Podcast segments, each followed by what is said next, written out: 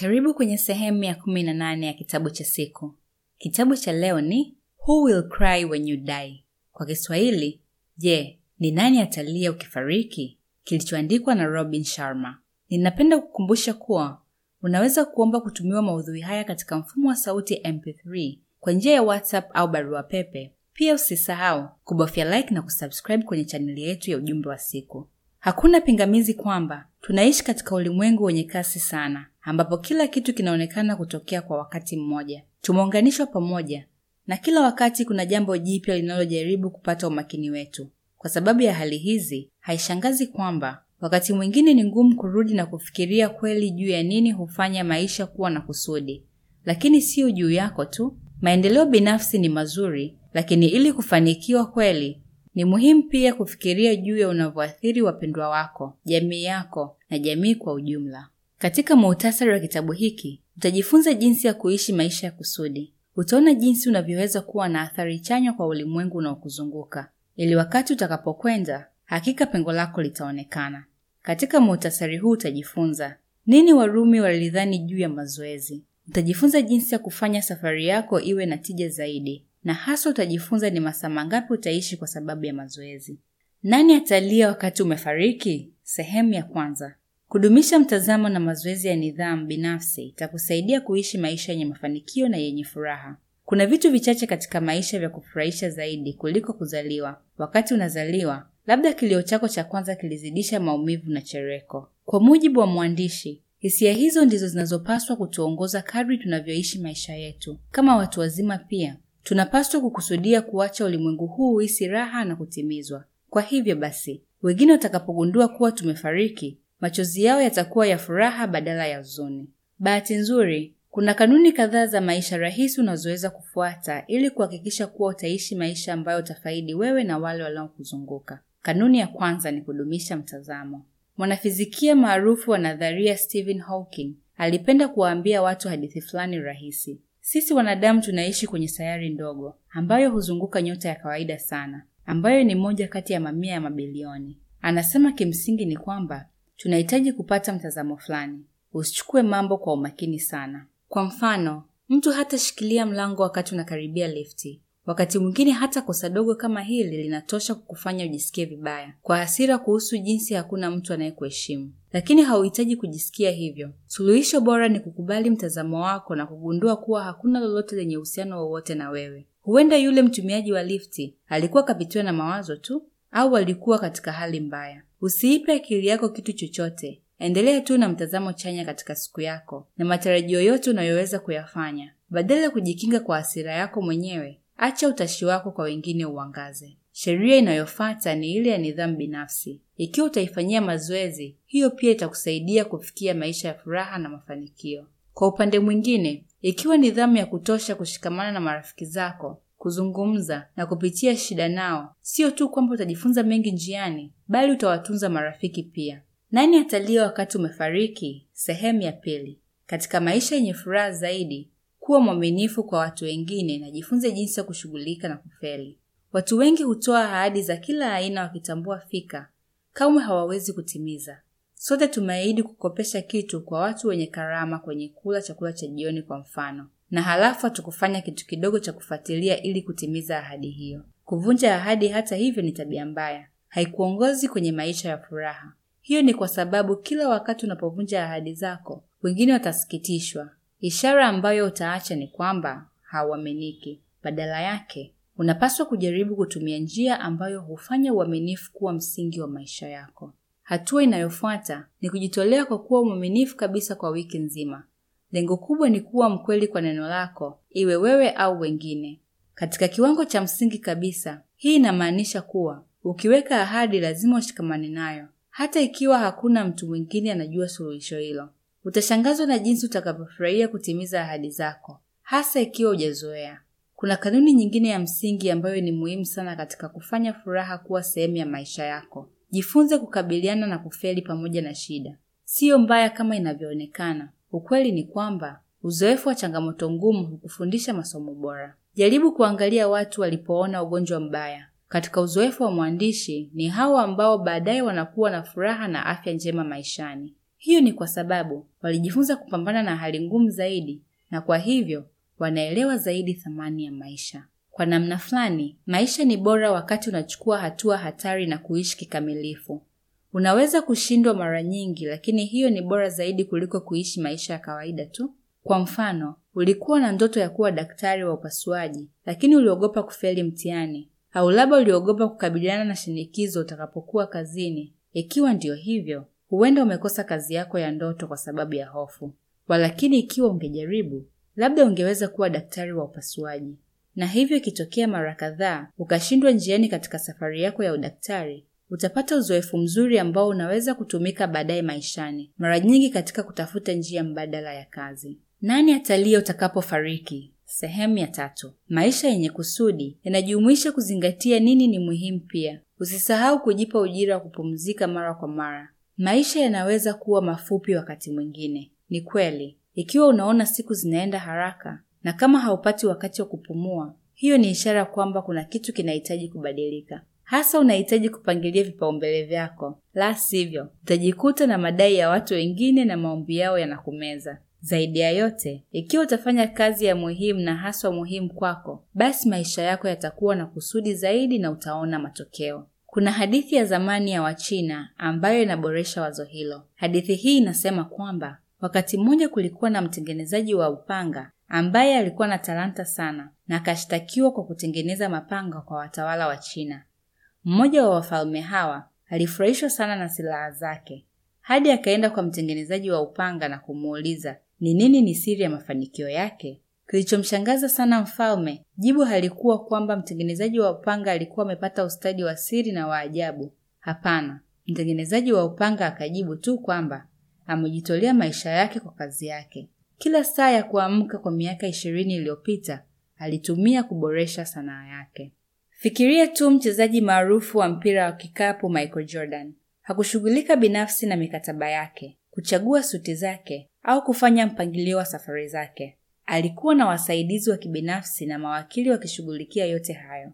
Kazi yake mwenyewe ilikuwa rahisi. Nguvu zake na wakati wake ulitumika kwenye mazoezi na kucheza mpira wa kikapu.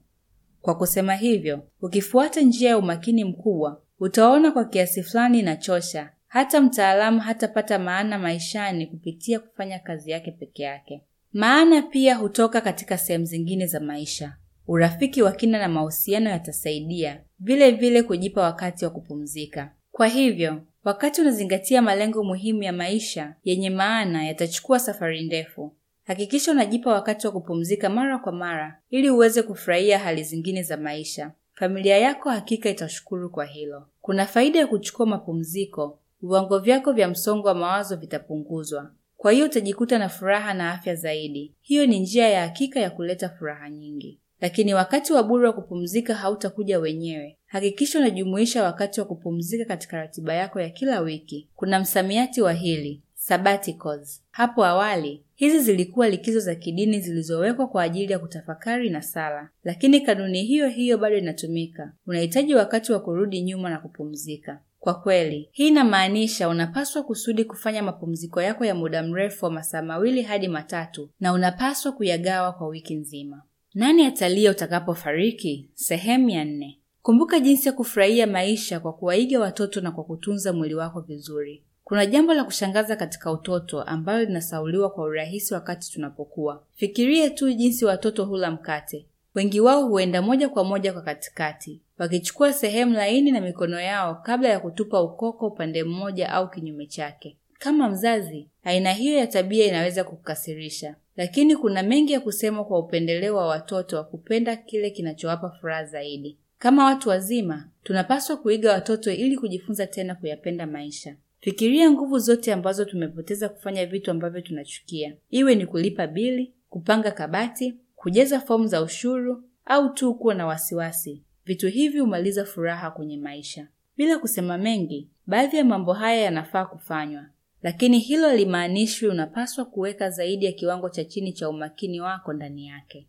Mkakati mzuri wa kubadilisha mwelekeo wako mbali na shida ya kazi hizi za kila siku ni kujikumbusha kile unachopenda kufanya, na ikiwa unajitahidi kukumbuka ni nini unafurahia, pata msukumo kidogo kutoka kwa watoto. Jiunganishe na mtoto aliyopo ndani yako. Kula ice cream, cheza na viatu vya matairi, vaa vizuri au cheza na mnyama wako. Ni shughuli unazoweza kufurahia bila kujali umri wako. Kuna kipengele kingine muhimu cha kuzingatia wakati wa kufurahisha maisha yako, nacho ni lazima utunze mwili wako vizuri. Katika Roma ya zamani, watu walikuwa wanajua vizuri kuwa akili yenye afya ilikuwa inawezekana tu ikiwa mwili ulikuwa na afya pia. Hiyo bado ni kweli hadi leo, haswa ikiwa unataka kufurahia maisha kwa umakini zaidi. Kwa kweli, ikiwa mwili wako una afya, una uwezekano mkubwa wa kuishi muda mrefu zaidi. Utafiti mmoja wa chuo kikuu cha Harvard unaonyesha hivyo.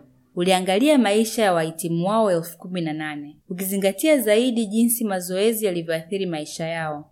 Utafiti ulihitimisha kuwa kwa kila lisaa watu walilofanya mazoezi waliongezea kwa wastani wa masaa matatu kwenye maisha yao. Wewe pia unapaswa kutumia mazoezi katika kutunza mwili wako. Sio lazima ufanye sana, hata kawaida tu kupasha kwa kukimbia itaongeza pakubwa kwenye maisha yako. Nani atalia utakapofariki? Sehemu ya tano.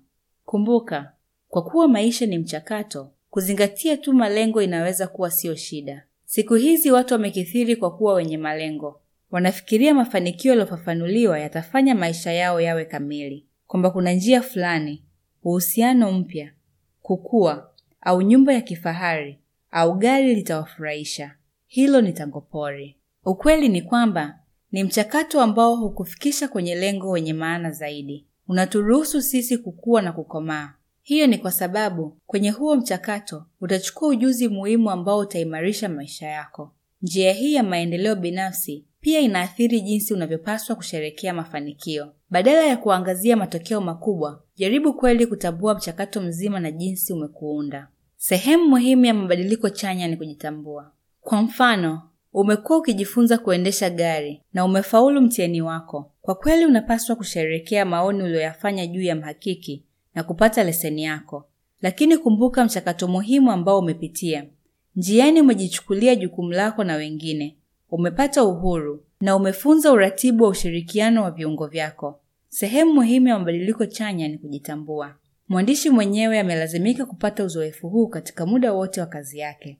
Siku zote alikuwa akipenda kualikwa kuzungumza kwenye redio na runinga, ilimpa kiki, lakini ukweli ni kwamba alirudia kusikiliza yale aliyoyasema na kuchambua maneno yake. Alibaini alikuwa anaongea kwa haraka sana, kwa namna fulani alikuwa haeleweki. Ili kuboresha na kuleta mabadiliko chanya, alijua lazima azingatie masuala halisi ambayo alitaka kuboresha. Suluhisho lake lilikuwa ni kujisajili kwenye kozi ya kuzungumza mtandaoni na pia kujiunga na chama cha wazungumzaji. Mazungumzo yake kwenye umma yaliboreshwa, na kwa sababu hiyo mafanikio zaidi ya kitaalamu yakafuata. Wewe pia unapaswa kuchukua njia hiyo hiyo. Sehemu muhimu ya nguvu ni kutambua maeneo ya udhaifu katika njia. Kutambua ni hatua ya kwanza ya kuboresha.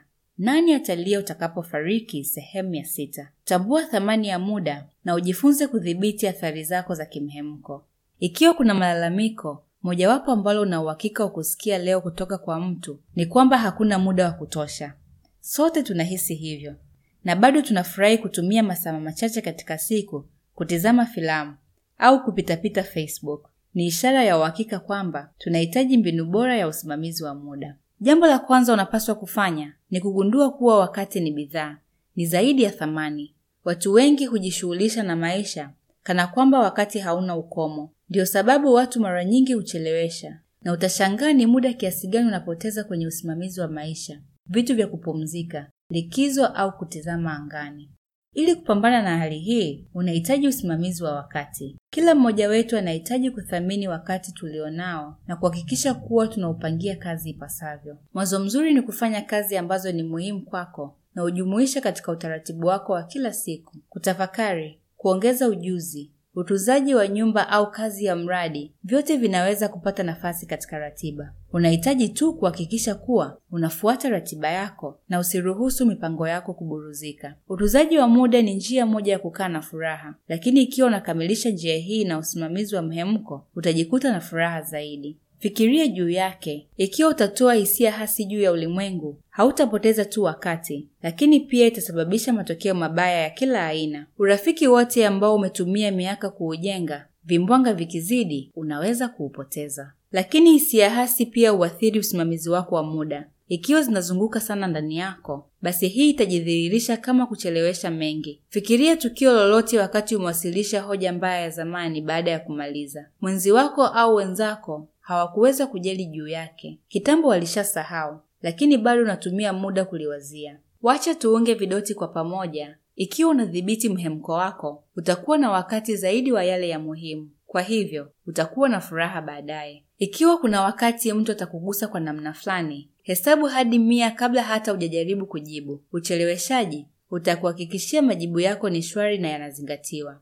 Na ikiwa hisia zako zipo motomoto, basi chukua muda nje. Unahitaji angalau dakika thelathini kuzituliza. Labda kutafakari kidogo kutasaidia pia. Nani atalia utakapofariki? Sehemu ya saba. Kujiunganisha na asili ya ulimwengu na kutumia matembezi yako kutahakikisha furaha na mafanikio. Ikiwa unaishi katika mji au jiji, utajua hisia hii. Ni kama kila kitu kinatokea kwa wakati mmoja. Hiyo ndiyo maana halisi ya kuelemewa. Lakini mambo yalikuwa tofauti. Fikiria juu ya habari ngapi zipo katika nakala moja ya gazeti. Ikiwa uliishi Uingereza karne ya kumi na saba, itachukua maisha yako yote kuwa wazi kwa kiwango sawa cha nyenzo zote. Kwa kuzingatia yote hayo, ni muhimu kuchukua fursa ya kuzima ubongo wako kwa muda kidogo kila wakati na kisha kupumzika.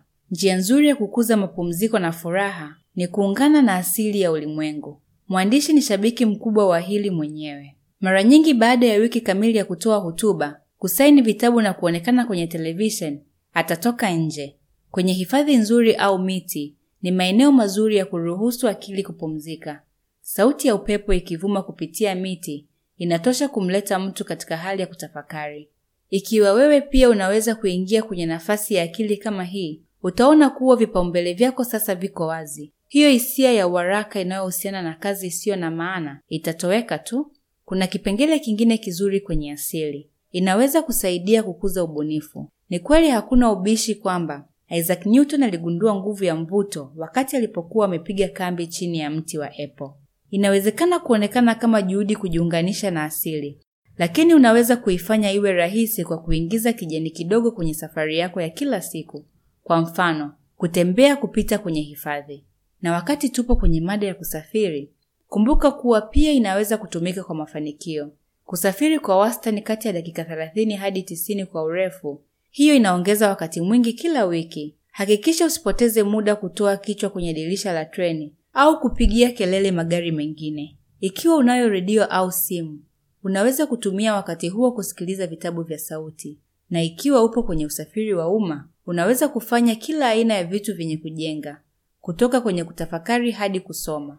Ikiwa unatumia safari yako kujiboresha, basi utaanza kupata faida mapema. Hakuna sababu ya kutumia masaa hayo kutokuwa sawa na kulingana. Nani atalia utakapofariki? Sehemu ya nane.